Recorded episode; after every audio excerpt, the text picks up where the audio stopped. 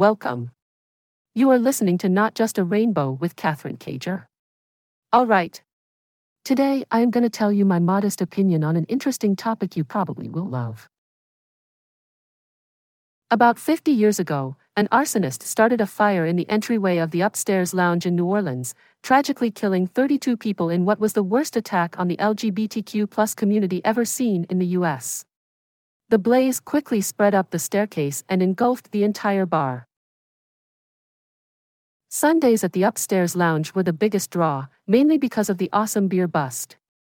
From 5 to 7 p.m., you could score a pitcher of beer for a great deal.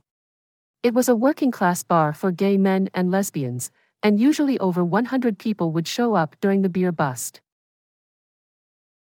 The arsonist's identity was never uncovered and no one was taken into custody regarding the fire.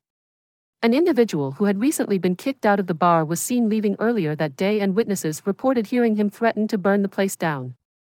Moreover, he was spotted buying lighter fluid from a Walgreens not far away. He supposedly chucked the can in front of the stairs leading to the bar's entrance and took off. Robert Fieseler, journalist and author of Tinderbox, the Untold Story of the Upstairs Lounge Fire and the Rise of Gay Liberation, explained that the fire was only in the stairs until someone opened the door to the bar, which caused a rush of flames to blast into the lounge. Survivors described it as if a fireball or something shot from a cannon was released, according to Fieseler. Buddy Rasmussen, the bartender, managed to lead a few customers to safety by taking them through a hidden door. But, due to the intensity of the fire and the overwhelming smoke, a lot of people didn't hear him. So, instead, they tried to get out by smashing the windows, only to find that they were blocked by metal bars. Some of them managed to squeeze through them but were injured by the hot bars. Others were trapped in the corner and the fire consumed them. Fieseler said that a lot of people say that the sound of people screaming when the fire reached the other side was the most awful thing they had ever heard. It only took the firefighters 30 minutes to get the fire under control, but unfortunately, a lot of damage had already been done. That night, 29 people tragically lost their lives. Sadly, three more succumbed to their injuries afterwards.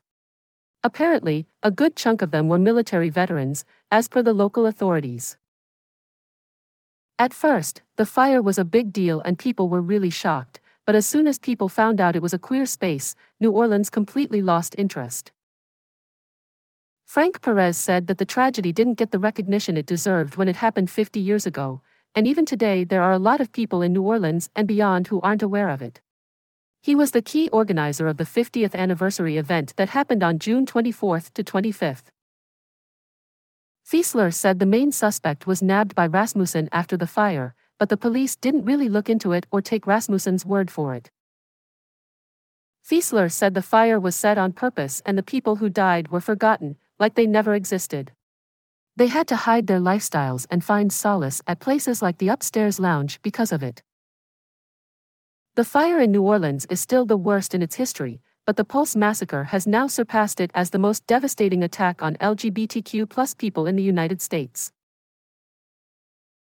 Last year, New Orleans apologized officially. Perez and other nearby historians and supporters believe that the police need to apologize for their lack of investigation, too. Councilmember J.P. Morrell said that the New Orleans we are now isn't the same as it used to be. He noted that the city's inaction in the face of the biggest tragedy in its history has stopped people from being able to grieve, but today they took a step in the right direction. Books and documentaries about the fire have helped make more people aware of what happened, but there are still some unanswered questions about it.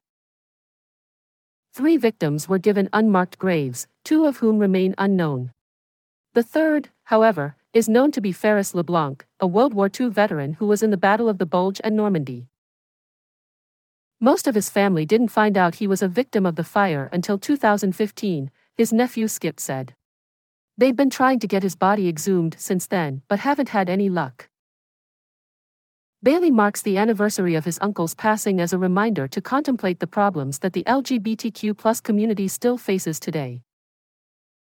He emphasized the need to continue to fight for equality, noting that this anniversary of the upstairs lounge fire serves as a reminder of that fight. I hope you really like my podcast. Don't hesitate to share not just a rainbow with your friends and ask them to subscribe. I love you all. See you. Bye bye.